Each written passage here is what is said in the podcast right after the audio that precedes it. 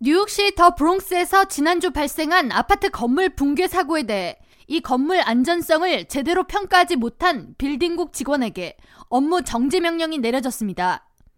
뉴욕시 빌딩국장 제임스 오도에 따르면 해당 빌딩에 대한 외벽을 검사하는 엔지니어는 지난 6월 제출한 안전관리 평가서에서 하중 지지 기둥이 불안정하다는 판결을 내렸어야 하지만 구조적으로 중요한 건물의 일부를 장식용으로 간주해 시정 명령을 내리지 않았습니다.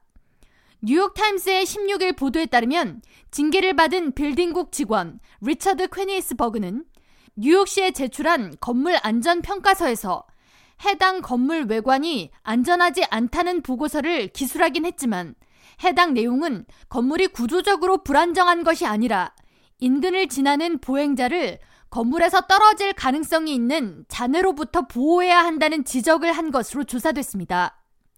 오도 국장은 성명을 통해 붕괴한 아파트 건물을 평가한 검사관은 뉴욕시의 건물 안전을 평가할 자격이 없다면서 아파트 붕괴로 여러 명의 뉴욕 시민이 목숨을 잃을 뻔했지만 사망자가 나오지 않은 것은 정말 행운이며 추후 이와 비슷한 실수가 발생하지 않도록 하기 위해 담당 검사관 리처드 퀘니스버그에게 정직 명령을 내렸다고 밝혔습니다.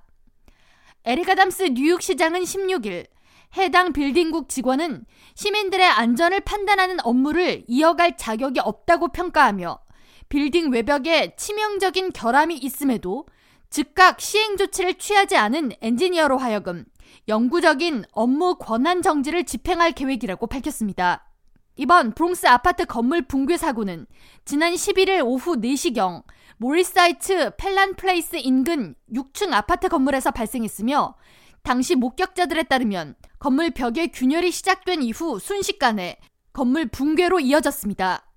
사고 당시 붕괴 건물 안에 여러 명의 시민이 있었으나 다행히 사망자나 중상자는 발생하지 않았으며 단 건물에 거주하던 170여 명의 주민들이 현재 임시 거처에 머무르고 있습니다.